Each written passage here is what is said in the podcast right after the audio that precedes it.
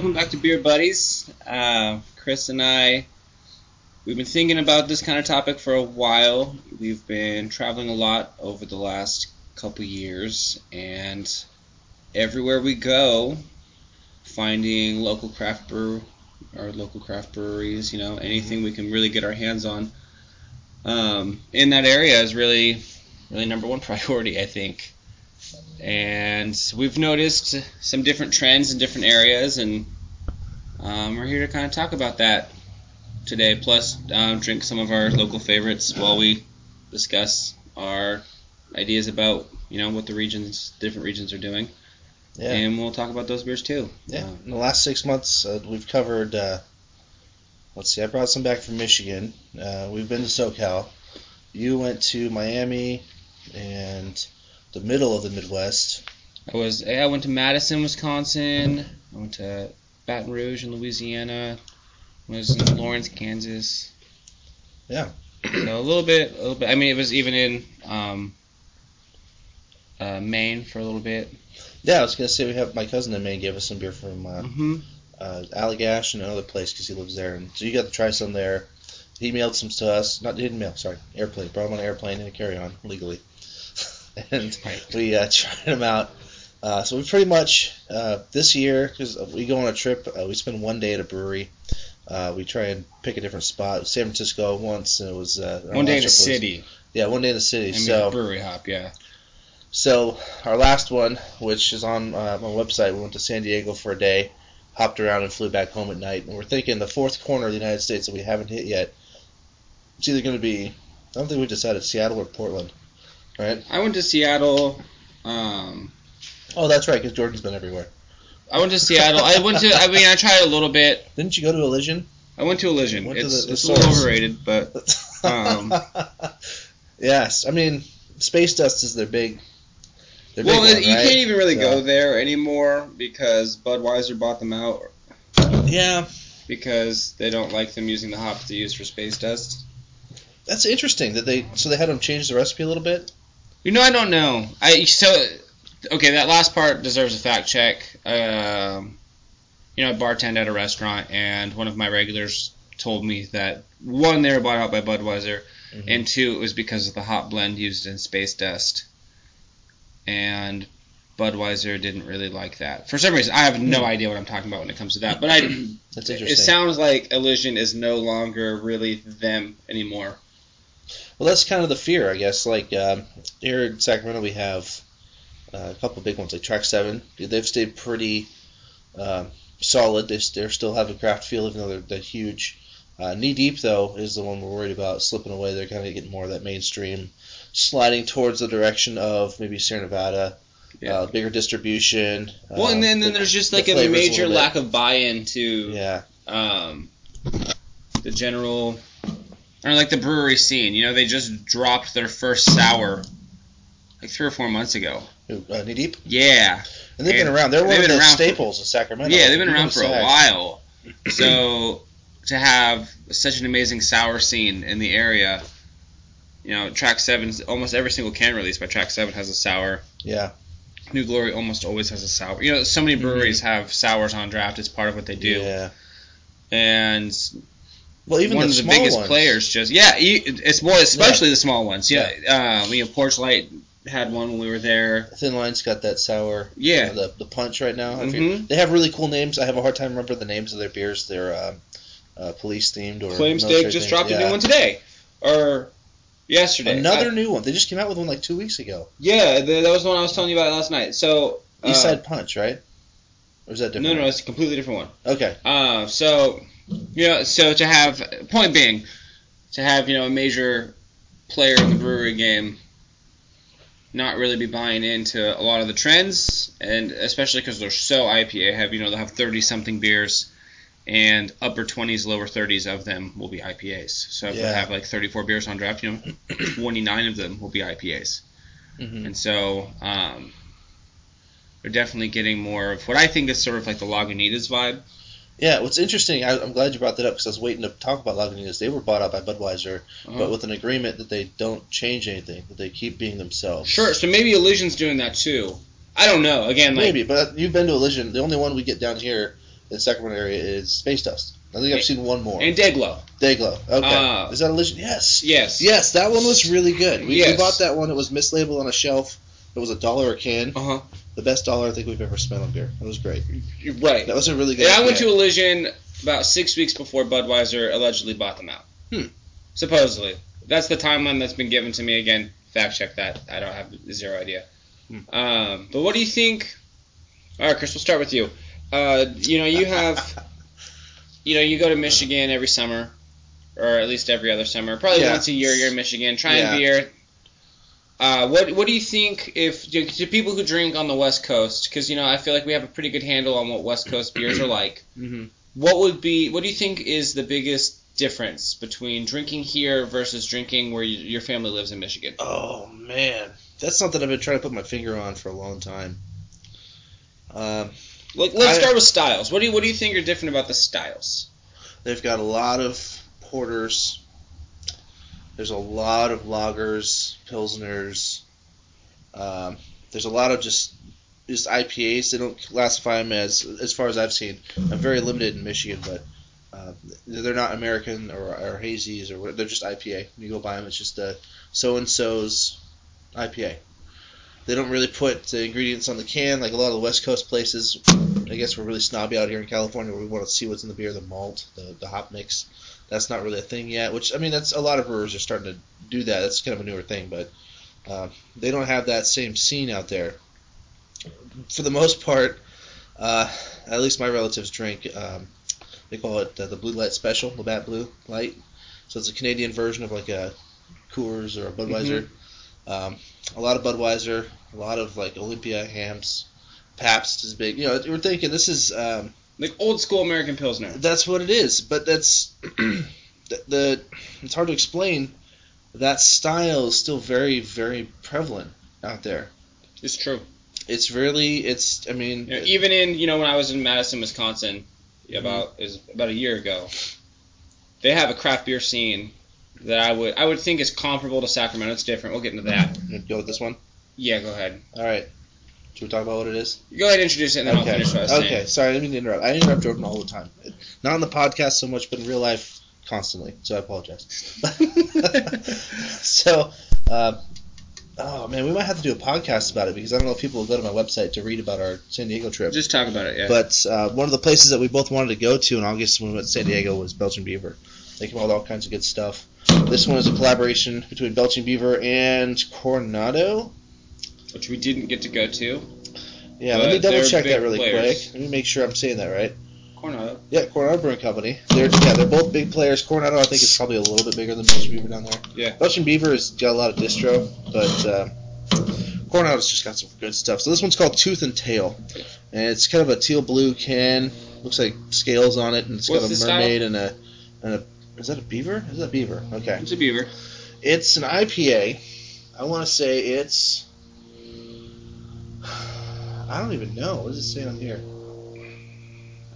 It's a double dry hopped hazy IPA. Uh, is hot one on the can? It is probably on the can, but I don't feel like tilting the can too much. Sure, that's fine. Um, oh, here, let me give me get a phone light here. It's a little dim out here. We're doing this in the evening.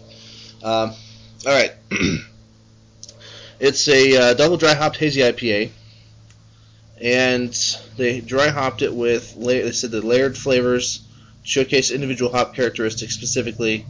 Um, it's got Mosaic, Idaho Seven, Citra, Motueka hops. Uh, Hmm. And those round out the silky smooth beer with notes of uh, melon, pineapple, citrus, and cheers from Tom.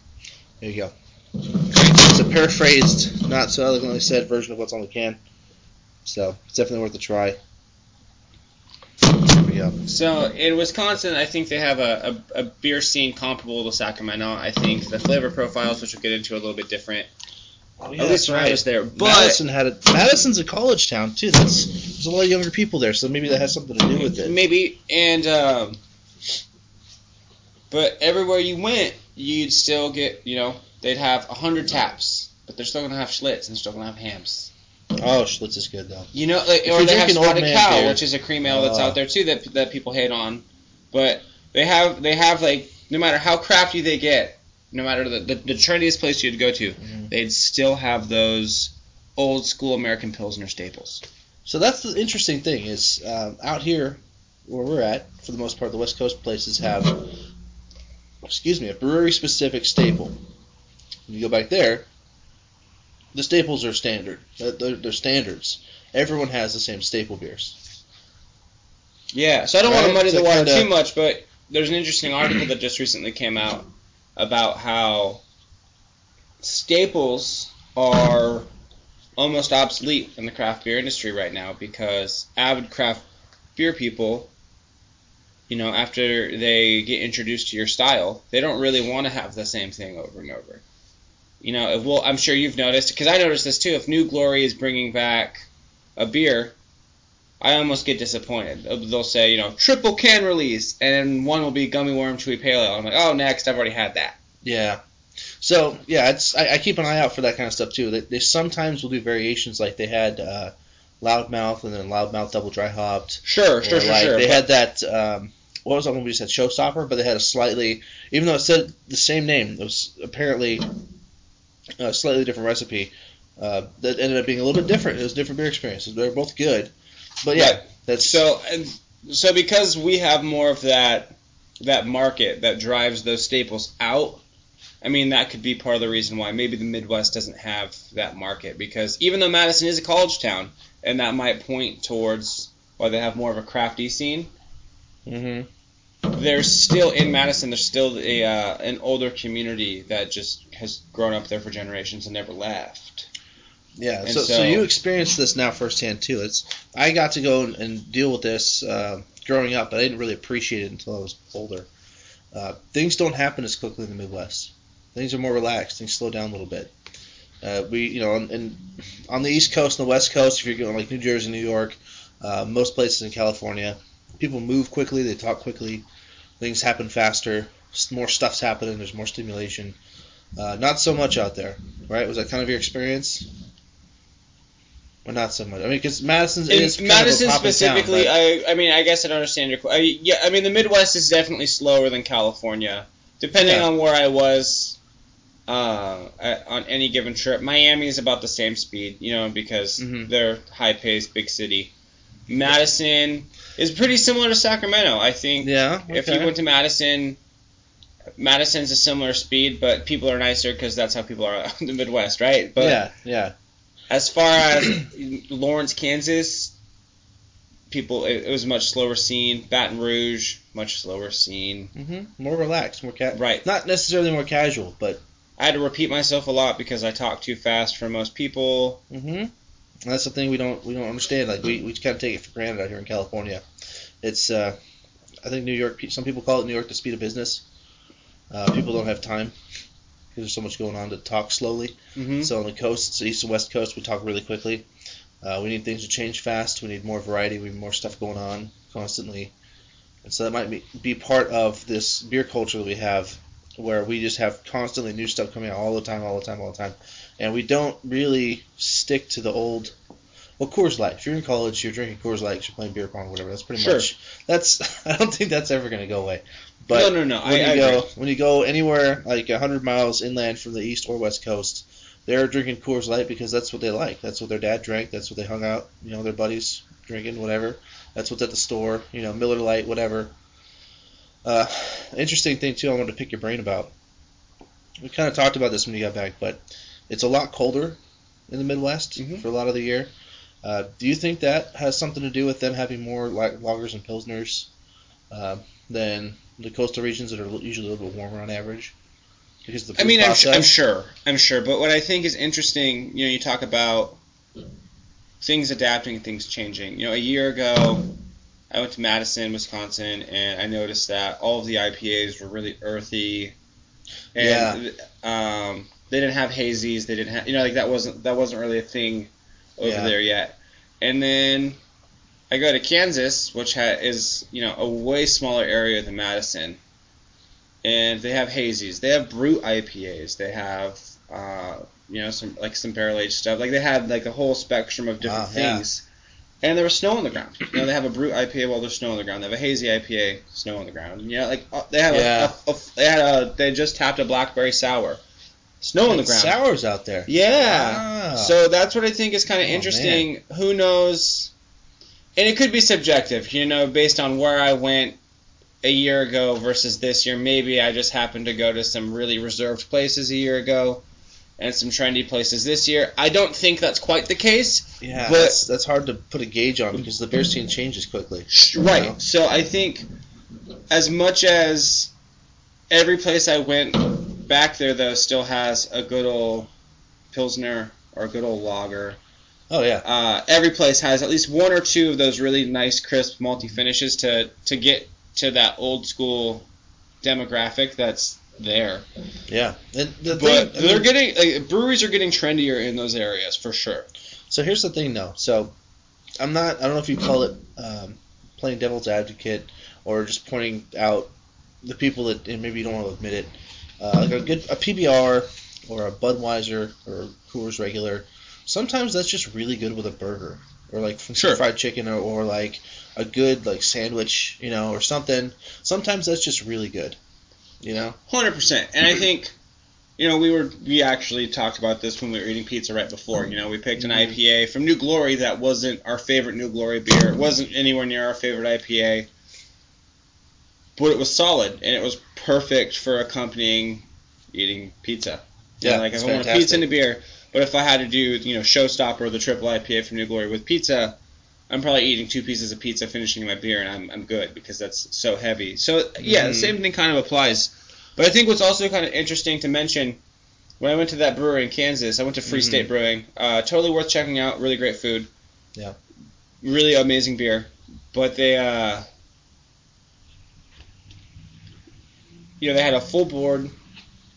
And I Mhm. enjoyed. it. I went twice, and when I mentioned to one of the guys at the University of Kansas when I was, you know, on, at the school doing an interview, I mentioned to him, you know, I was like, yeah, I went to Free State. I really enjoyed it. And he kind of shrugged his shoulders. He's like, I mean, they're solid, but they're not the best thing we have out here. So it's kind of cool to see that, you know, a brewery that's, to me, was trendy, had some good things. You know, their Brut IPA there was you know, the best Brut IPA I've ever had. Yeah. Uh, we've to- had. to, have a, yeah. a brewery that had a breadth of styles and doing a lot of things right for him to be like, I mean, yeah, but they're kind of boring. For like yeah, that that's to pretty be nuts, man. in, That's in nuts. Lawrence, Kansas, of all places, they're like, yeah, we have cooler stuff now. So did he tell you where the cool stuff was? Well, I had to fly out that afternoon, so Oh, I, I didn't really get to go explore anymore after that. Right? That's kind of the, the crappy part about that. But even like uh, I was in Minneapolis, you know, I went to Surly Brewing. That should be, you know, if anybody listening has, you know, a bucket list of breweries they want to hit, go to Surly. Surly is like the Disneyland of breweries out there. That was some of the best beer I've ever had, and the food is made specifically to pair with the beer. Yeah, where were we? Uh, the other day we were talking about it. There was a brewery, local one, that was talking about pairing it like a master brewer and his friend Oh, who was a Urban chef. Roots. Urban Roots. well, no, Urban they did. Roots. They already did. Okay. So they So- got a new brewer, a new head brewer from New York. Okay. Again, this deserves a fact check. This is he said, she said from Mhm. who I've, you know, just the beer social Yeah. circles people who Yeah, there's are big on Urban Roots said, Yeah. hey, they definitely deserve a new look because they just got a new head brewer. He's collaborating with the guy who's doing the food, or maybe it's a girl doing the food. I forget. Um, either way. That's a but good they're combo. trying to right. You can't you can't lose with that unless you know they're a bad chef or a bad brewer. But if the beer's good and the food's good, I mean, that's that's the thing. You and I were talking about this earlier today. Actually, when we were eating our pizza, but uh, we're getting to the point now where where especially like you and I talk about beers. You you paired that beer with the pizza. That were, you know some beers are better with some things, and uh, that was the thing you kept telling me about Surly was the pairings that they gave you were incredible. Yeah. Like the way that they put the beer and the food together. Not just the, the beer experience or the food experience, which you would normally go to a restaurant. You wouldn't. Most people don't associate the beer being part of the experience. Like uh, like when you and I go to a brewery, we want to try some new beer. We sit there and we just taste the beer. We experience the beer by itself. Or we go to a restaurant or somewhere to eat and you eat the food. And that that food is the subject. It's not very common unless you're like in the wine, you know, wines and fancier restaurants where they give you the food pairings with the wine. But still not even to the level of where some of these brewers are getting, where they're actually making like uh, It's a joint experience. yeah, Yeah. where the, some of the food is made with some of the beer, or some similar ingredients, so that the flavors come together. The entire meal, the entire time you're there is the experience. Well, I think you know our first brewery kind of experiencing that was the Sierra Nevada restaurant. you Oh, know, where they have the different mustards on the table, The or beer you know. cheese, Yeah. the pretzel. Oh man, But you know, to give our listeners an Oh. idea, you know, Surly, I had a you know a brisket sandwich, and then for dessert, I had a butterscotch creme brulee. But they had a pastry stout that was brewed specifically to go with that butterscotch creme brulee. And oh man, that life was changing. I mean, You're so a different person now. the, the the beer tenders were making fun of me because after I did my first bite and sip of the pairing, my jaw was just down and I didn't touch either one for you know a couple minutes while I was just trying to process what the heck just happened. yeah, Um, it was it was good. The food was fantastic. The beer was fantastic, and Surly has something for everyone. You know, I think it's so important. You know, in your brewery experience, especially if you're going with a group of people, it's it's really important to find a spot where everyone's gonna have a good time. yeah, If you have a bad time at Surly, you just don't like beer. Yeah. Or you're just a crappy person because that sounds about. because the food's yeah. good. So if you just want to drink water and eat good food, you're gonna have a great time at Surly.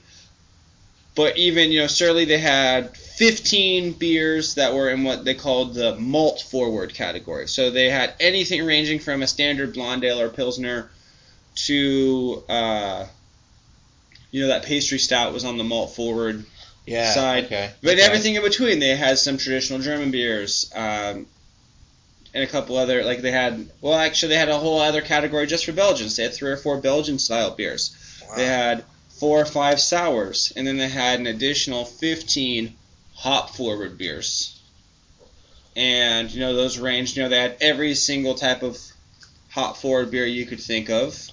And then they had an additional section where they had a couple meads, you know, like miscellaneous Really? stuff. Yeah. So they really did have quite They had spread. pretty much anything you could really want. that's exactly the opposite experience that I've had in the Midwest. Sure. Uh, it's good news though. It's good news. The only downside to Surly is that they only have two pre-constructed flights. So if you want to try a lot of different stuff, you're drinking a lot of beer. So the best way to go about it then is to go with you know seven or eight people. Everyone gets a pint of something, and you all you know pass the glasses around and drink a little bit of everyone's beer. You know, it's Yeah. the easiest way to do that. Um 'cause that was the only thing I would have changed about my Surly experience. I would have liked to have done a flight of you know as much as eight to ten beers because they had so much there that looked so good. It's really it's the Disneyland of breweries, man. We just Yeah. haven't seen. Uh, like it's almost you know for listeners, it's it's almost like if Knee Deep had the most diverse board you've ever seen, and a killer restaurant where the food and the beer was paired together. No, that's I'm waiting for Knee Deep to come out with a restaurant because New Glory, uh, Out of Bounds, They don't Track follow the Seven. scene though. You know, we're talking about that. They don't really do that. yeah, And they're knee deep. They don't really have to. And if it's such a like it's a if it ain't broke, don't fix it model. And it's also kind of stale too. Yeah, that's but that's kind of where we were talking. I think a year ago or so.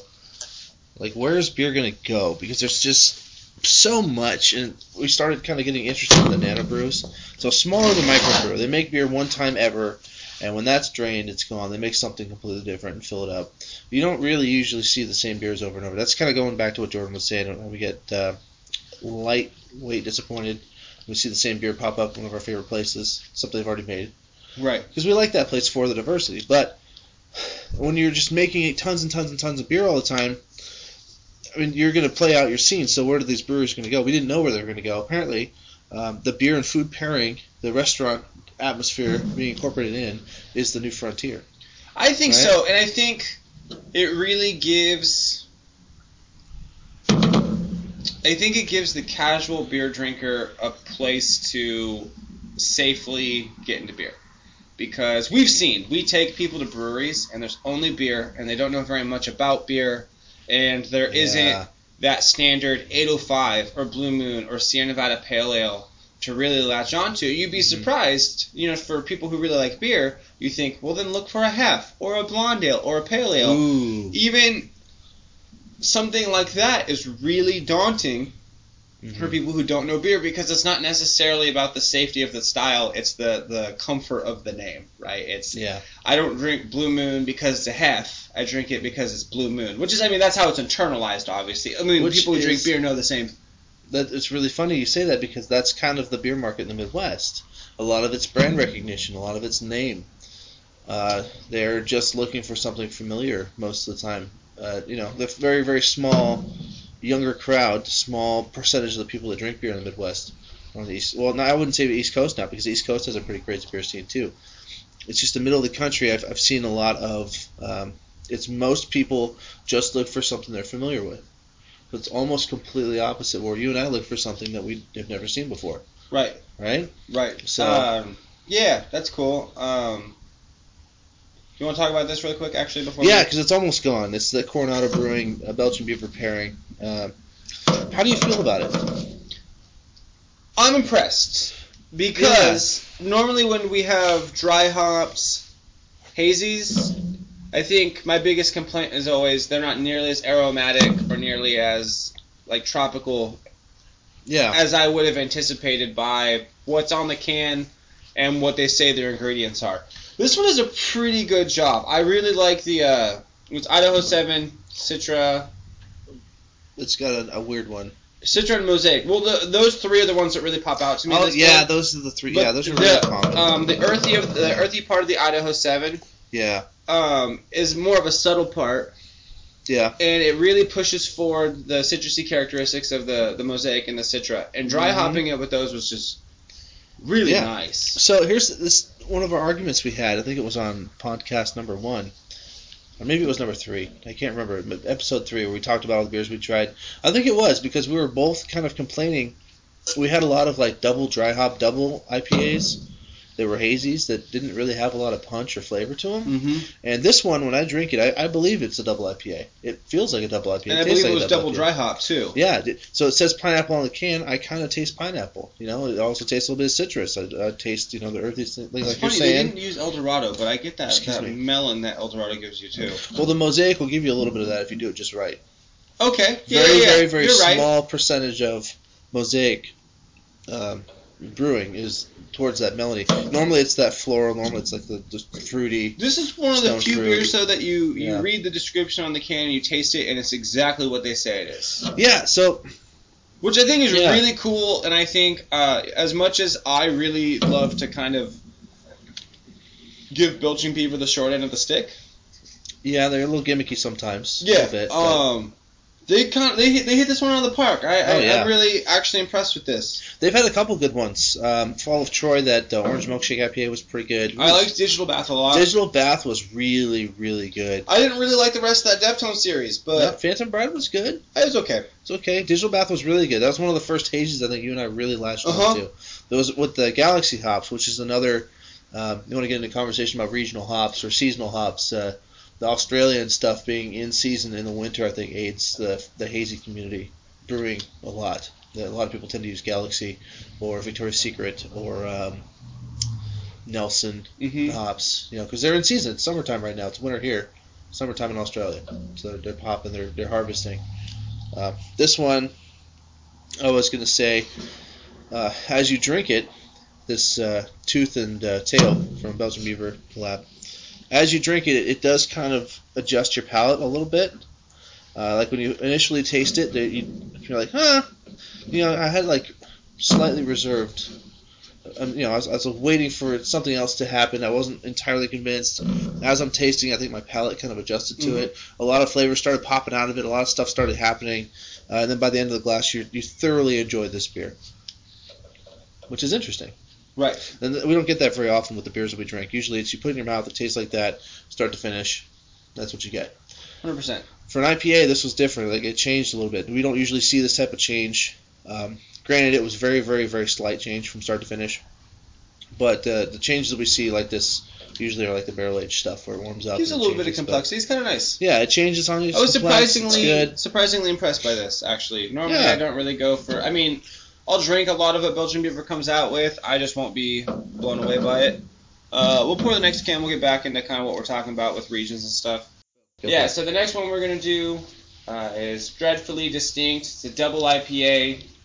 This was one of the cans that was dropped. I think it was two weeks ago. Uh, Or was it last week? It was last Friday. It was about a week. It was about eight days ago. You're right. It was last Friday. So today we're talking March third, uh, 2019. Right. that helps. and it was dropped about a week ago. So it's American Double IPA brewed with Nelson, Galaxy, and Citra hops, and fermented with our expressive ale yeast, packaged in its purest form, unfined and unfiltered. So for optimum experience, store cold and drink fresh. So ooh, nine percent. Oh, that's gonna be a fun one. Double.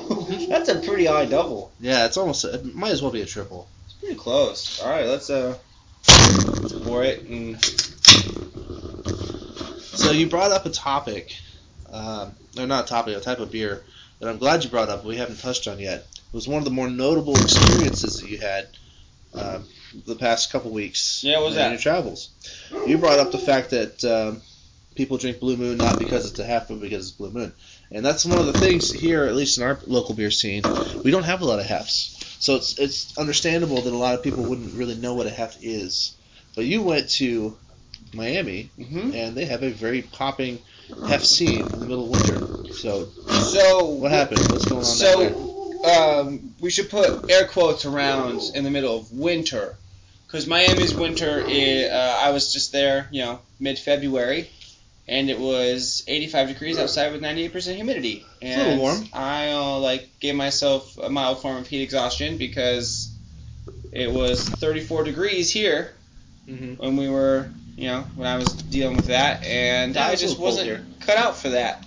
But what I just noticed in general was that Miami had a really killer brewery scene. Uh, go to Little Havana if you're in Miami. It's in downtown Miami, and uh, they have three breweries within walking distance of each other, and Oh, right on. they all have really cool styles, uh, really great beer, but most of it's malty. Huh. And Interesting. they still have IPAs, but they're not nearly as pro. I didn't see any bruts. Um, you see a little bit of West Coast IPA stuff.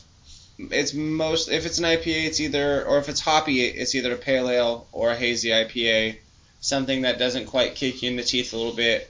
Okay. And I didn't see any stouts. I only saw me. I saw one porter, Okay. uh, but I saw a ton of hefts and a ton of like mango wheat ales or pineapple wheat ales or a Oh. lot of stuff. I saw some about mead. like uh, any any lagers? um, Things like that. No, no lagers, and I don't think you would because lagers you have to you have to age them cold. True. It's a warmer place. It's a warmer Yeah. place, and I think it's so much more expensive to do that there. That it's easier to do the ale thing. Yeah, I can see that. Okay. That makes sense. I had a theory, but it, it was instantly proven wrong, so I won't even say it. Um, But yeah, I mean, Yeah. it, the, good beer. It's really great for those of you who really like, you know, your 805s and your Blue Moons. Fly to Miami and drink beer. You Oh. have a wonderful time. That's the one thing that uh, we actually complain about all the time is there's not very many hefts in Sacramento, and some of the better beers we've had are hefts. Yeah, R.I.P. American River. yeah, and then uh, there was that blueberry heft from uh, Sactown Union. That was pretty good. Blackberry half. Yeah, yeah, Blackberry. yeah, yeah. Was it black blueberry? Blackberry? Blackberry Hef. Blackberry Positive was a Blackberry That Hef. was very very good. Um, and. Oh, I just thought of Okay, so here's a local one uh, from Pyramid. Pyramid a Sacramento brewery. It's the beer that got me into beer. Uh, apricot wheat yeah, heft. So, I re- that's one of the, that's one of the first ones I really got into as well. But there's Um, not very many. I mean, I think how many hefts have come out in the last two years in Sacramento? I have one on Like- the tip of my tongue. I can't remember what it was. I'm gonna say about five that I can remember. If I try really hard, I can remember. I can remember three, but not. Oh, the Flying Hawaiian from Pizza Port. Oh, that was fantastic. That was really, really. That was a pineapple half. Yeah, it was amazing. Yeah, if uh, you're in San Diego, go to Ocean Beach. That's where all the breweries really, really are. Like you can see, Oh, yeah. You can see the next stop from across the street. Kilowatt's our favorite. That's- uh, Pizza Port's oh, there. man. if you have a family, go to Pizza Port. There's I was just about to say- website talking about it. Uh, so I was gonna point out that Kilowatt's fantastic, but if you're hungry, I might be going to, to Pizza Port instead. That, you know, it's good. Their pizza's good. The beer and the pizza, like we had that flying Hawaiian with a pizza. With the barbecue Oh, chicken that was pizza. which amazing. oh man, uh, you know, self-guided beer pairing, if you will. I'm just saying, like, I mean, kilowatt's good and all, but if you if you got the munchies, you're walking around, uh, you know, San Diego for a while, you've worked up an appetite, you know, Pizza Port's a good stop. that's a good stop. You know, and uh, especially if you have kids, they got root beer. You know, uh, if you have a, Oh, yeah. a significant other that doesn't like beer, they have wine there. Uh, they have an arcade for the kids Yeah. to play, so you can you know get some downtime. And they're making the beer right there in front of your face. Yeah, That was, I think that was also our, our complaint was they were cleaning out the stuff and it was really humid. They don't really have air conditioners in San Diego too much. so if you're gonna take warm, someone on a date in San Diego to a brewery, where would you take them? Oh man, I'd have to know how much they like beer or not because I might take them to a dinner and then go to Kilowatt separate.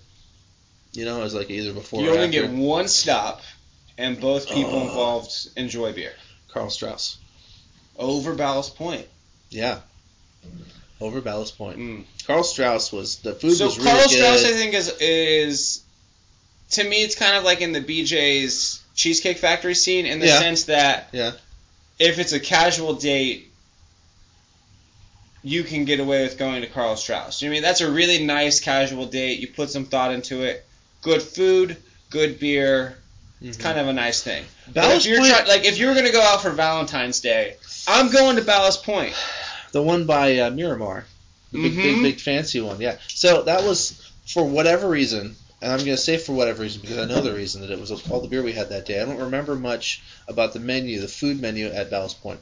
I remember being completely blown away by the beer selection, completely just caught off guard by how many beers they actually make So- there. Well, and so Ballast Point has more handles. Oh yeah. and they have a wider breadth of styles because they have more handles. Yep. And they also do more experimental things than Karl Strauss does. Karl Strauss Yeah. is more standard. Mm-hmm. I mean, Karl Strauss was great, right? Like we both yeah. Everything they make is good. nothing, You know. nothing negative to say about Karl Strauss. You know, that was our last stop on that trip, and Red Trolley still blew us out of the water. Oh yeah. We'd never had it before. It's still fantastic. While our palates were Mine was pretty- almost burnt out. per- yeah. pretty burnt out by that point That in the was game. 60. We were at 60 beers deep, at 65 or something like that. Mhm. How many did we have at Karl Strauss? Did we each do a flight? I think so. So we were about probably about 60 beers uh, deep, tasting wise, not pints, but you know, we tasted about 60. I think we got to about 67 when we left Karl Strauss. Yeah. Between our flight, that's. I mean, to even to be leaving an impression at that point, you know. It's, it's a lot. And so, yeah. I mean, there's no shame in Karl. If, I mean, I'm just saying, if I'm go- if it's a Valentine's Day date, I'm probably going to Ballast Point. Karl Strauss isn't a bad option, but I don't think it's the most ideal. Yeah. Because we talk about that every now and again. You know, like what's the brewery where you're gonna kind of you go there and you, you're gonna impress. See, that's what I was saying though. Is it would depend on how much they they, they like the like beer. How- If they're into beer as much as you and I are, then I'm gonna take them. Just I'm just gonna give them some food. I'm gonna go someplace where the beer is the focus, which might be Ballast Point. It might be Kilowatt. It might be. Um, where else did we go down there? Was really incredible. I mean, we didn't get to go to Coronado Brewing Company, but everything they have is pretty good. You know, something like that. Like I would do a dinner and then go out for a couple of beers and talk after somewhere really, really good. For sure. So, I have another. Uh, I'll give you an opportunity to come up with another theory Uh-oh. about breweries in another area. Give me a second chance. So, All right. in Baton Rouge. Okay. You, I haven't been there. You, uh, you know, I've been I to flew Louis- in. I've been to Louisiana. I've been to New Orleans. I haven't gone to Sacramento area people, if you've been to Yeah. Yuba City, you kind of know what Baton Rouge is like. All right. And so, you know, again, one of the first things I do when I land in any new city, you know, I get in my hotel, check my hotel, you know, and I pull up Google Maps and I search for breweries. Well, I was mildly disappointed in Baton Rouge because only two breweries came up. One was Tin Roof Brewing, and I actually don't remember the name of the second one because I didn't go Hmm. because they were so far apart. But I went to Tin Roof Brewing. Have nothing but nice things to say about them. Staff is super friendly, uh, very very knowledgeable. So they had two different beers that were the same. Uh, one was a staple. One was advertised as staple, but with a different hop blend. Mm-hmm. So like let's it was like Sergeant's quarters or something. Oh. And the second one was captain's quarters, and then on the description it said sergeant's quarters with the different hop blends. So, oh, well, tell Huh. me about the different hop blends, and they could actually tell me about the hop blends and That's what they used in the boil and what they dry hopped with. Yeah. And why they like artistic vision within the beer. So it's really cool stuff. Which is not very common. And apparently they It's do really some mild distro in local grocery stores, so you can get it elsewhere. So they have Cool. Tin Roof has Cool. some good stuff going. No food. They have a food truck similar similar to a lot of breweries around Which here. That, that works. yeah, So, you hundred know, percent. That works. And then, so when I was talking to the staff, one of the guys was telling me that there's a lot of red tape in Louisiana Oh. on getting a brewery started. A lot of red tape. But, like Sacramento, though, there's a ton of interest in the beer scene.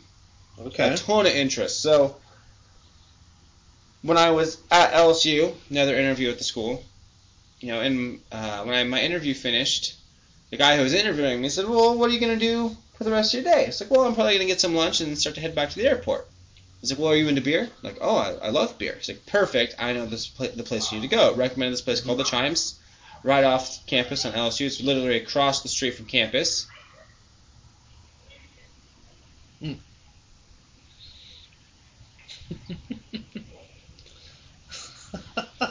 We're doing our podcast outside tonight. There's been some interesting events that'll all get cut out.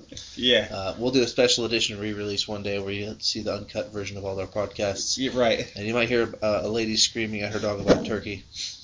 Who knows? oh man. So, you know, the Chimes is right across the street from campus. You walk in, they have a hundred something handles, Wow. mostly Yeah. local stuff. So it's a it's a tap house. Is it? Or Is it more of a? It's okay. So that's it's a tap that's house. a, that's the thing that you and I have So- been kind of interested in lately. Is, even so, yeah, tap house versus brewery. you know, right? even More you know, the restaurant I went to dinner at the night before had about 25, 30 handles, That's, that's a lot. and it was a small mom and pop shop, Yeah. and it was all local Louisiana beer. So it was kind of interesting to see that there's so much red tape around getting a brewery started, and it's really hard for people to get a brewery started. But there's also like a market that if you can get off the ground will support you. Yeah. Really heavy on hazies.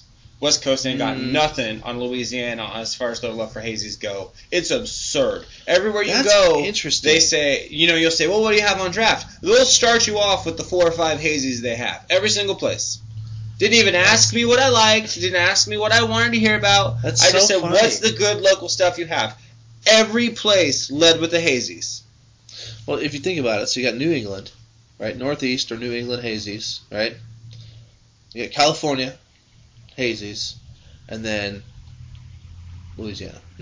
like no one would ever guess that. Like you would only have to, like the only way you would believe it, it was it's going there yourself and seeing it, right? Like you would not understand. It was absurd. And, and all the hazies I had were good.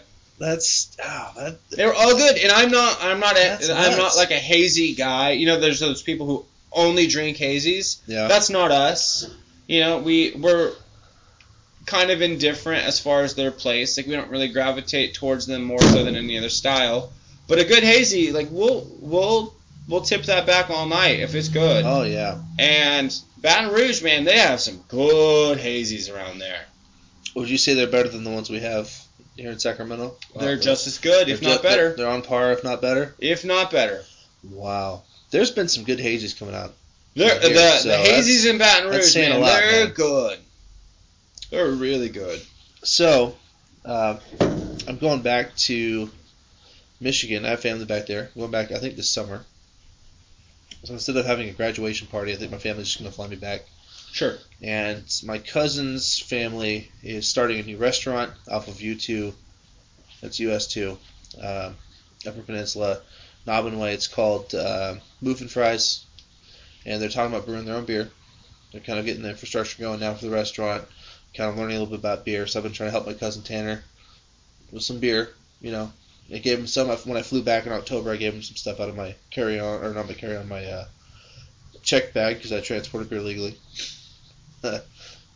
gave him some Goose Island, gave him some IPAs from West Coast. So when he starts making his own beer, they kind of have an idea. Because they have, that's when I came back, that's how I got all the KBC stuff, Keweenaw Brewing Company. Mhm. Uh, they have Great Lakes. They have another small one up there, Mm-hmm.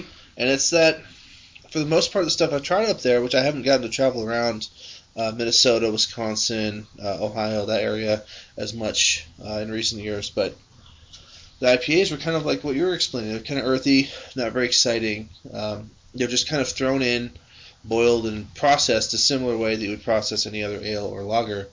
Um, there's not much. They don't have the style points, I guess, that a lot of the West Coast or East Coast places have. So I'm trying to help him out, but I'm curious to go back because it is a is a growing scene. The Midwest is is expanding. It stuff's happening out there. So this summer, I'm curious to see whether or not he has expanded his own research or what he's going to start brewing, what the equipment they bought, and his methodology, or like you know what they have locally. And it's as much as I don't want to bag on on like the beer back there, but to be able to get a pint of a black lager for a dollar, it's a pretty good black lager. That was that Widowmaker that we had. Mm-hmm.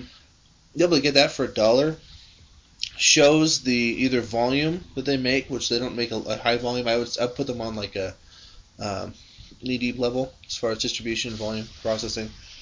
Uh, but then also the quality of ingredients. To be able to make a pint for a dollar, I think they raised it to two dollars actually. Two dollars a pint. Um, it's good beer, but I don't know. I'm curious to see if they have a market for it. Because how much were you paying for a pint of beer when you were in Louisiana or Miami or Kansas? You know, was it five, six bucks? It's pretty comparable to here.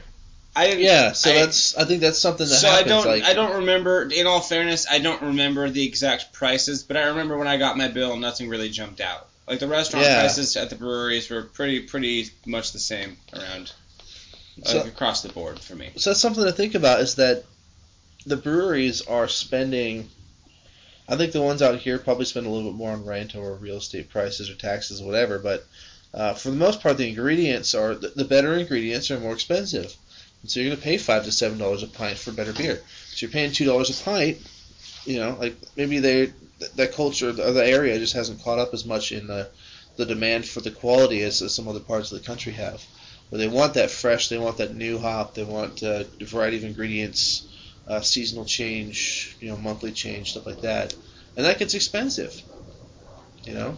Yeah. And so there's some parts that you've been to, of, of parts of the country, where uh, they have the infrastructure, the the people, the population with expendable income to support a higher quality brew ingredient, right? Because they have the money to spend on more expensive beer. Uh, or maybe some parts of the country they just don't feel like spending that much on beer. That's so we- we've been trying to get my dad into craft brew stuff. And he's he's not like a really old man yet, but he acts like a really old man already. Like he's already there. He drinks his Coors regular. That's his happy place. He, we'll bring him like a really awesome like um, Fort Rock has that uh, Eagle Vision Light Lager. It's really good. The the Folsom Damn Good Pilsner. Mm-hmm. Uh, we've had uh, Red Dust from Knee Deep, or no, that was from New Glory. Uh, Knee Deep had another lager I believe we tried a long time ago. Uh, we were trying to bring him these craft ones, and he says they're good, but he can't justify paying for them. He would rather pay, what was it, eighteen dollars for a thirty pack of Coors Regular, all day long, and be content and happy. So I'm curious to see if that's a shift that you've noticed. I haven't been back to Michigan since you've been traveling around up in the Midwest to see what the, the beer culture's done. I'm curious to see if it's grown a little bit or changed. Interesting. I think, again, you know, I traveled a little bit a year ago, and I traveled again last month, and it was it was it was almost exactly a year in between. I- I think I I think this the the scene in these areas is starting to expand. Um, Yeah, they're catching up, right? yeah, I th- in a lot of ways, yeah, I think so. I mean, Surly, I think, in in a lot of ways, is actually ahead of some of the major West Coast breweries. So there's some stuff around. There's definitely some diamonds in the rough. Uh, let's let's finish talking about this one real quick, and then we'll finish the uh, where beer's going kind of talk that we're having. We're about to finish this beer we're drinking, the uh, New Glory. What's it called? Dreadfully distinct double IPA. That's right. That one was the one I was li- really looking forward to trying. Um, it's one So of the new ones. why were you looking forward to trying it? So we talked about this. We've talked about this a few times. Uh, Jordan and I are both part of the SAC Beer Enthusiasts Facebook group, and we have a mostly hate, a little bit of love relationship with that Facebook group. Um, every time someone cracks open a Pliny and talks about how great it is, we kind of roll our eyes and go, "Yeah, it's it's okay," you know. And that's kind of like their end all be all double IPA. I'm like, yeah, there's a lot of better ones out there. This can release came out about a week and a half ago, and everyone lost their minds over this beer specifically, the Dreadfully Distinct. I kept hearing the word crushable. That's like the catchphrase. Totally crushable, bro. It's so good. I was crushing these all day. Oh, it's so crushable. But it wasn't just a couple people. It was like everyone on the entire Sac Beer Enthusiast page was saying that this specific beer was crushable. So I was like, well, there's a few people. A few people say it. That's cool because everyone's opinion is different, and I appreciate everyone's opinion. You know, take it seriously. But uh, in the same amount of weight that everyone likes Pliny the Elder. So I want to try it for myself. But the sheer volume of people that said this beer was crushable and good made me very, very excited to try. I could see that. I think Yeah. it's definitely crushable. I mean, to be fair to the Sac Beer enthusiasts, like one, I mean, when we say mostly hate, we don't really actually mean like hate, but we do roll our No, eyes that's, a lot. that's a strong word. Yeah. hundred percent. There's, um, you know, people really like to stick their foot in the in the sand about a lot of different things, and you know, when you see a Facebook post that has fifty something comments with people bickering about beer, Yeah. um, you know, we have a beer podcast, and we think that kind of thing is is, is out of place and a little short sighted. So, Yeah. um, At the same But- time, though, like when someone comes out with a beer, like like this one versus um, the one we started with tonight was above the tree line, a little bit different hop combo. Uh, I think above the tree line is a single American. This one's a double uh, hazy, right? So we'll try beer. We don't just take it at face value. We look at the hops that are in it. We look at the way that was brewed. A lot of times when we go to New Glory, we ask them questions about what hops were in their dry hop, what type of malt are they using, what's in the mix, you know, that kind of thing. We do some investigation. Um, we both kind of admit we have our own personal bias when it comes to what we like or don't like, but it's based on research. It's based on, I mean, we drink beer, but we study what we're drinking. We, do, we look into it. And so that's a little bit different approach than most people have, and sure. so that's that's where I think part of the eye rolling comes from is.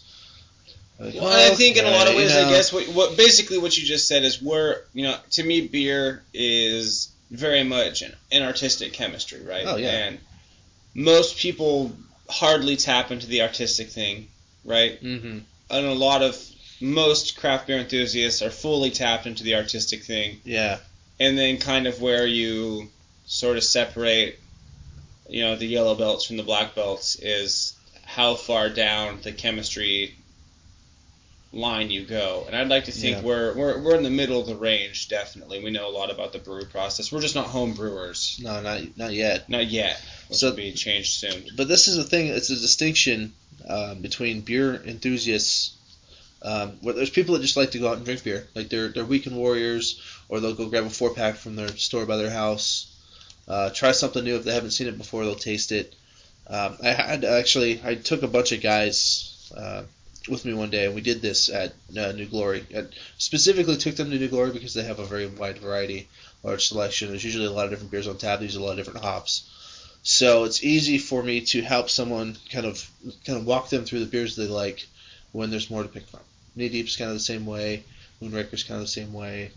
Uh, you know, so they'll have like like my, my point is not just like if you go to BJ's, they have a red ale, they have an IPA, they have a pale ale, they have a lager, they have you know. But you go to places where they make a lot of beer. Um, I know we back on Knee Deep, but they'll make an IPA, but they'll make like a Northeast Hazy, they'll make a double IPA, triple IPA.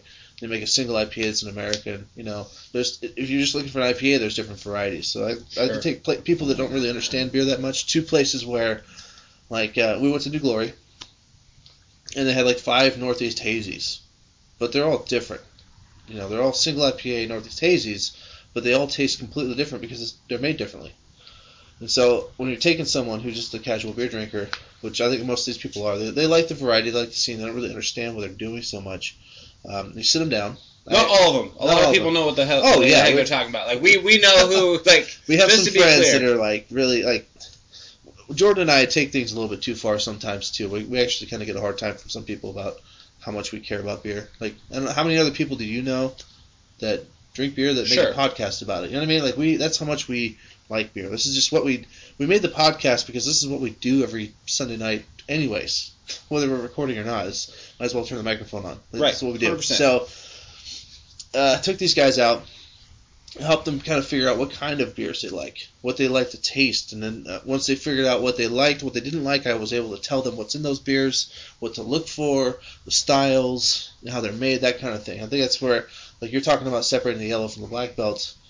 That's kind of we're we're a step behind the home brewers, but we're a step ahead of the average in the scene. So that comes from us doing our research. When we like a beer, like, oh, what's in it? How did they make it? You know, what's the malt profile? What's the hop profile? What's the color? Is it filtered? You know, that kind of stuff. Hundred percent. So, and that's that's just I think we just ask a little more questions than most people do, which is I'm a nerd. I don't know if you consider yourself a nerd, but Oh, I mean, I'm a Yeah. professional band nerd. That's my my. Yeah. so there you go. We're just looking at things a little more because we're nerds.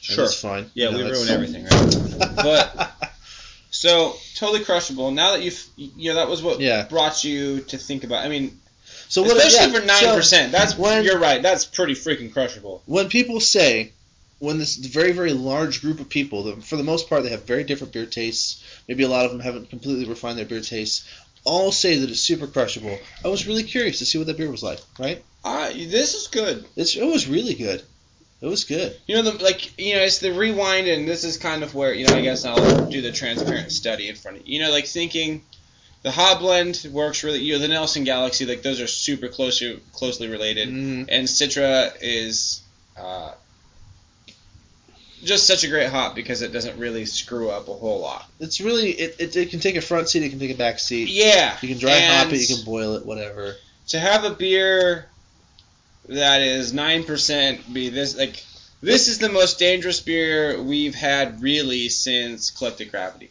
yeah you think it's more drinkable than showstopper the showstopper was 9.7 i believe I mean they're comparable. 9.4 I mean okay, so I mean yeah, but those would be the three like IPAs we've had in the last six months. yeah collective gravity was dangerous It's eleven percent as a triple IPA Yeah. from Division. This is that's what I'm talking about. So Showstopper's a triple, Collective Gravity's a triple. This is a double. At It's nine. it's hanging with those two beers. You know that says a little bit. Uh, it keeps up in the sense that it's um, you know ABV versus uh, like drinkability, right? Like so, like it's it's shocking Yeah. for a double that it's this drinkable. And I think if anything, this beer kind of shreds Showstopper a little bit because it's so close in ABV and Showstopper's technically a triple. Yeah.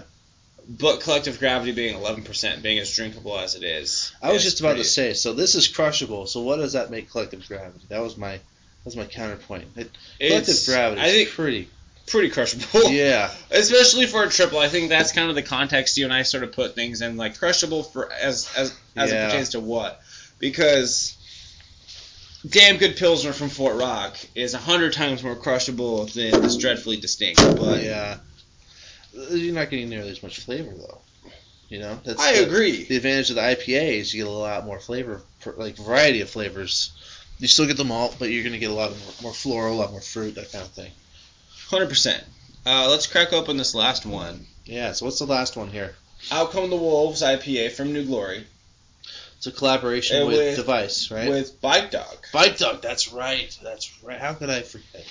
It's Dog. brewed and Oh. dry hopped with Ekuanot Cryo, Simcoe Cryo, and Mosaic hops. Fermented with expressive ale yeast, blah blah blah, packaged in its purest form, unfined unfiltered. This is uh, single IPA. 8.5. Wow. so this, I guess you can consider that the brewer's intention of making a single versus a double. Yeah, apparently half a percent well, that's the thing. I had a, a conversation with a couple of friends, and you and I have talked about this before too. It's what distinguishes a single, double, triple. Well, it's we've talked about that even on the podcast too. Yeah, that's it's whatever the brewer wants it. Is this wants it to be a single with a lot of alcohol content? Then it's a single with a high alcohol content. Some people call this a double. Right. You know, like just it's hard to make a single IPA with this many uh, different types of hops and dry hopping it too. So I don't. So this beer, you know, this is the last one we're gonna enjoy um, in the podcast. Yeah. and it's strategically placed at the end because I think you and I both noticed that in the last year, beer and the other half of the country has changed substantially. Oh yes. And Yes, very you know, much. we always enjoy sort of talking about like what is what is the future of beer? Like what are what are some new things that brewers could be doing, or at least more or less uh, like uh, try to be like a fortune teller. Like what are brewers going to think of next, and what's going to be Mhm. the next greatest trend? Yeah. And this beer we've picked specifically because of the cryo portion. You know, we Oh, yeah. I've, I've only Yeah. seen cryo cryo beers here in Sacramento, and I'm not saying that they're only in Sacramento. That might maybe that's a West Coast thing, Yeah. but I haven't seen them anywhere else. Not yet, huh? But Not yet. we still do plan to travel to. Uh, well, I'm heading back to Michigan one more time this year. I'm going to Lincoln, Nebraska this year. Uh, we'll be going to. I think. I think it's probably. It's probably gonna be Portland. I was just gonna say Portland because it's the sour capital of like the United States. So Portland just has all the sours, all the good ones. You got Cascade out there. I really want to go to Cascade Brewery. Mm-hmm. That's kind of uh, we talked about that in our New Year's podcast where we started the year kind of uh, snubbing our noses at sours, and then ended up being in the podcast talking about a lot of our favorite beers were sours from the whole year. So of course that's where we're gonna end up. That's kind of one of the new frontiers for beer. It's L.A. and Portland are kind of bringing that up. Uh, lots of sours. Uh, maybe you'll see lots of cryos too. That'll be interesting. We've seen sours move across the, the country and cryos move across the country. Yeah, so I mean- because hazies came from the east coast to the west coast. So what are we sending back? You know, what's going back the other way from us? You gotta wonder. Sure. I mean, the only thing I don't really see out here is I wish we would do more experimental things with like maltier styles. You know, so Yeah, I you know I saw a lot of dry hop blondes, a lot of dry hop pilsners, fruity blondes like tart blondes, tart pilsners, uh, and even you know in Miami I came across like a coconut half, which was Hmm. coconut or it was a coconut pineapple half. Not nearly Yeah. as sweet as like the Flying Hawaiian and Pizza Port. oh, that was really sweet The though. pineapple Yeah. and the coconut really were just like a subtlety Yeah, and it was really nice. And I wish we would do a little bit more of that out here. But out there, you know, obviously, you know, we spent the last hour or so talking about that. But what what other styles do you think in the Midwest you'd like to kind of see more of, or haven't seen any of that you'd like to see? So Cryo's the first one, obviously. What else? What else can you, You think know- of that we, we we'd like to see more of? I would like to see. If I go back to the Midwest, I know there's probably a lot that I haven't seen or tried. I'm not saying they don't exist. I would like to see some really good double IPAs, just American IPAs or West Coast IPAs, just some straight doubles. You know, to see that's kind of like a, a test for a brewery for me. If they can make a really good, just a single or double IPA. See, I'll even Yeah. up the ante. I'd like to see someone make a quad out in the Midwest. You know what? We we did that out here, and I don't know how many quads. Have, we've only had one quad, right? Maybe. We we had uh, Hop to Range from Knee Deep, and that was like. I thought we had two from Knee Deep. I thought Knee Deep had two quads. I could be wrong. Maybe it's just the one. they have a lot of triples that might be technically quads if you look at them from any other brewer's perspective, but they have the one sure, one. I'd kind of like to. I guess I'd like to see the Midwest go through like a like a overhopping thing, like yeah, the West more, Coast, like more fruit, like the more- West more Coast ones are like an angsty. How many hops can we squeeze into a beer kind of phase? yeah, And now we've mellowed out to where we responsibly hop. Uh, I mean, still 11%, but we responsibly hop. So the Midwest has a lot of uh, even keeled, easy drinking beers still for the most part. Is that how? Okay, because my Midwest experience is a little bit different from yours. How would you categorize the beer in the Midwest that you've had, Midwest and the South? Like very the Midwest, general. no, you kind of hit it already. So the Midwest, uh, Kansas excluded because I think Kansas like hit hit all of the check. They checked all the boxes, which I think is interesting. Yeah. But you know, if I'm thinking like Wisconsin and Michigan area, Yeah. you kind of hit it. It's it's they have some hoppy stuff. It's It- it's it's, okay. it's mildly hoppy or it's malty. It's mildly hoppy or it's malty. And if it's and if it's hoppy, it's likely earthy. Yeah, I, see, that's something I wanted to look into when I go back there. Is what type of hops they have access to, what they can afford, what can be shipped. Sure. Can be stored. when I was in Madison, Wisconsin, a lot of the hops were earthy, like earthy based hops. yeah. But then even one of the beers that really stuck out to me, so Ale Asylum was a lot of one of the breweries I tried where a lot of their hop, like their hoppy beers were earthy. Mm-hmm. Again, this was a year ago, and, and maybe I just hit them at that time, and they're you know I could be completely off base. I only went there once. Yeah. But another brewery that really stuck out was Lake Louie, and they had a Scotch ale that was fantastic. And you see a lot of those kinds of beers out there too. You Huh. see a lot of like malty ales and lagers yeah. even in the midst of you know these IPAs. I didn't see a ton of dark beers out there, but they have you know they have some black lagers. Again, that but again that falls into like the malty sort of thing. That's that's kind of my experience. A lot of the really good beers, if I can remember back, uh, the ones I've had in the Midwest over the last few years would be uh, a beer from Minnesota. I can't remember the name of the brewery, but the beer's called Grain Belt. I believe it's a lager that just like tastes like you're chewing on a piece of bread. it's just really, really grainy, really malty, but it's really good. I like malty beers. Um, Grain Belt was good. Um, there was uh, a lot of the smaller restaurants make their own beers with their own lagers. Uh, you know, not so much ales. Oh, I just had one on the tip of my tongue a second ago that we tried. But the Ying- Midwest, Oh, Yuengling. Ying- That's, oh, yeah, yeah, Everyone yeah. says Yuengling. You try Yuengling. What does it taste like to you? it's malty. It's really malty. It's a. It's like brown for a. I don't even know. It's a, it's a lager, but it's like a dark brown lager. You know, it's very It's like- very malty. Yeah, yeah, yeah. No, so I guess the Midwest, the Midwest is kind of a is is sort of an interesting case study in that sense because I haven't gotten a ton of citrusy stuff, and like the only brewery back there where I felt like I got a ton of really great stuff was was Surly. Yeah. But I also went to some other breweries. You know, it's the only one that really stuck out to me like that. And so I'm not really. I I think it's just like earthy hops and malty beers. Where I think Miami is all about crushable. Like what what can I do that like like Miami's not gonna drop a triple IPA. They're just not. Which is funny because IPAs are really good in the summertime. And a good IPA will just hit the spot when it's hot outside. Not a triple, No, if you can't drink it, that's not going to do any good. right? But in Louisiana, man, you'll see Uh. you'll see any IPA you can get your hands on.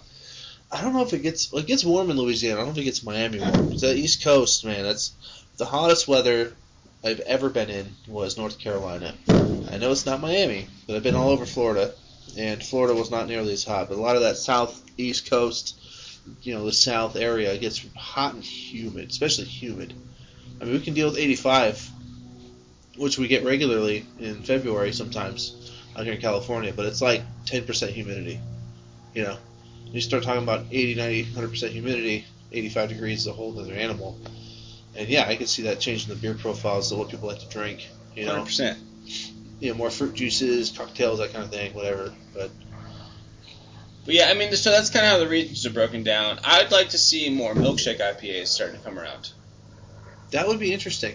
But so your your nerd is a different kind of nerd than my nerd. Mine's a computer science type nerd where we're not supposed to be having a lot of dairy. So I like milkshake IPAs, but the lactose does give me some problems once in a while. Sure. So I can appreciate them.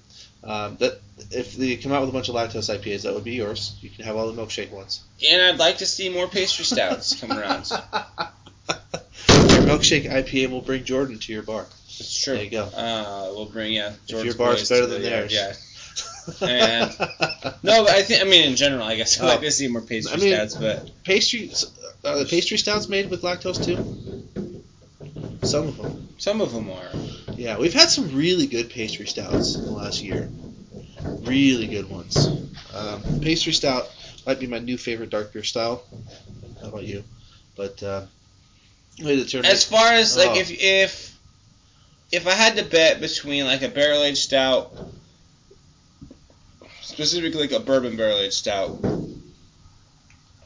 versus a pastry stout, more often than not, I'm pro- or, or I guess any style of stout, but those two are kind of my favorites, like a bourbon barrel stout Mhm.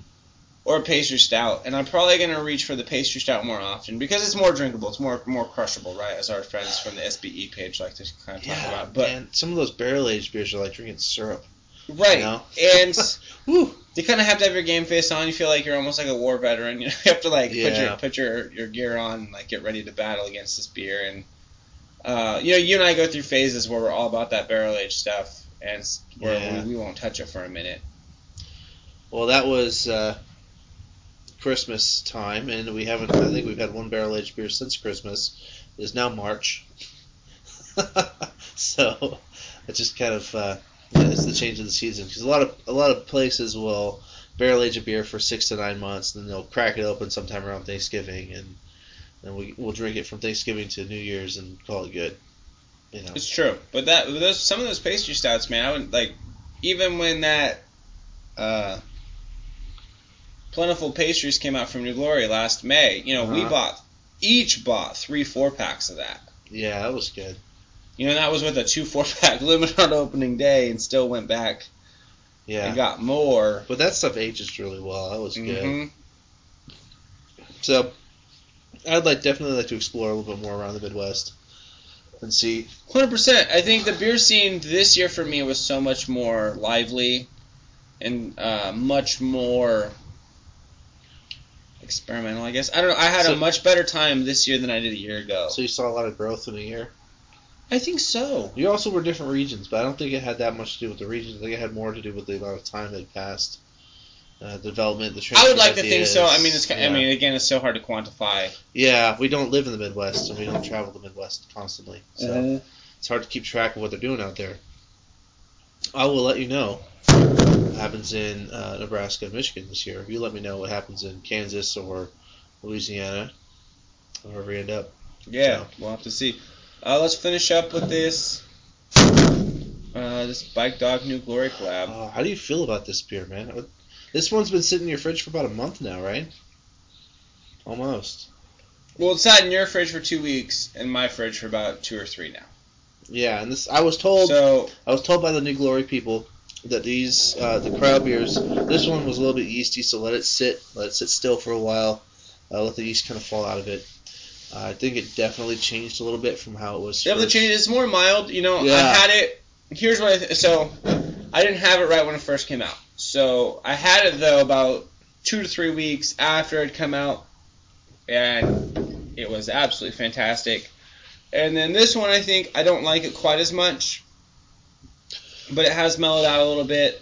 doesn't I- have the bite. I think you lose a little bit of the cryo bite, having ha- you know it's, it's sat in a fridge, mine or yours, for about a month to six weeks even. Which is funny because a cryo doesn't have very much bite to begin with. That's the whole point of cryo, right?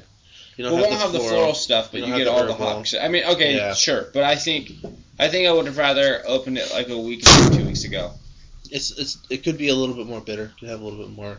Just Just because when I had I had the first one three or four weeks ago, probably about three uh, three to three and a half weeks ago, and it was fantastic. I was super stoked about it. It's a good beer. It's I Yeah. mean it's still good this time around. I just think I liked I enjoyed it more. So that's funny. Last we, time. we both like New Glory a lot, um, and we also both like Bike Dog a lot. I just don't see Bike Dog uh, in stores as much or as frequently as New Glory. They, But- just don't, but they don't Bike- release as much. You know, Yeah. New Glory. Bike Dog is a fantastic brewery, and uh, not buying a four pack or an eight pack of this beer would have been really dumb. You know, like to try it. It's like two of the best ones in the region. Like when they team up, you got to try it. Right. And it's good. So that's the thing. So it's not as good as it was a couple weeks ago, but it's still pretty good beer. Man, like I mean- you're trying to. Oh, it's still a good beer. Okay, so we've had three really fantastic beers in this podcast. You know, I, we we like to do this when we drink beer. Um, Yeah. What's so, your What's your bet- ranking between here? the out out come the wolves IPA and the dreadfully distinct IPA? Well, it's a double, and then this dry hopped It's Tooth and Tail. Double tooth and tail Belgian double dry hopped hazy Yeah. IPA. What's your order? Which one's the best? So How would you rank them? Okay, I have my order. I just don't want to distort yours. So you All go and you tell me what your order is. I'm gonna say there's a disclaimer that we hadn't tried a couple of these, and so it's really hard to rank beer when you try them in whatever order you want. It ends up being a different order than you wish you would have drank them because your palate palate changed. So okay, perfect. Yeah, let's let's talk right? about that. Yeah. So we drank it in order tooth Tooth and Tail, Uh-huh. then Dreadfully Distinct, Uh-huh. and Out Come the Wolves. What would you have changed about this order, and why? I would have done. I you know it's it's really tough. I would either have done Out Come the Wolves last how we did it or first because it is the most uh, happening. It has is a lot going on. It's the most different. If you're gonna pick one oddball out of the three, I would have done Out Come the Wolves in the middle and Dreadfully Distinct last. oh, because I feel like doing uh, Tooth and Tail really mild, really easily drinkable.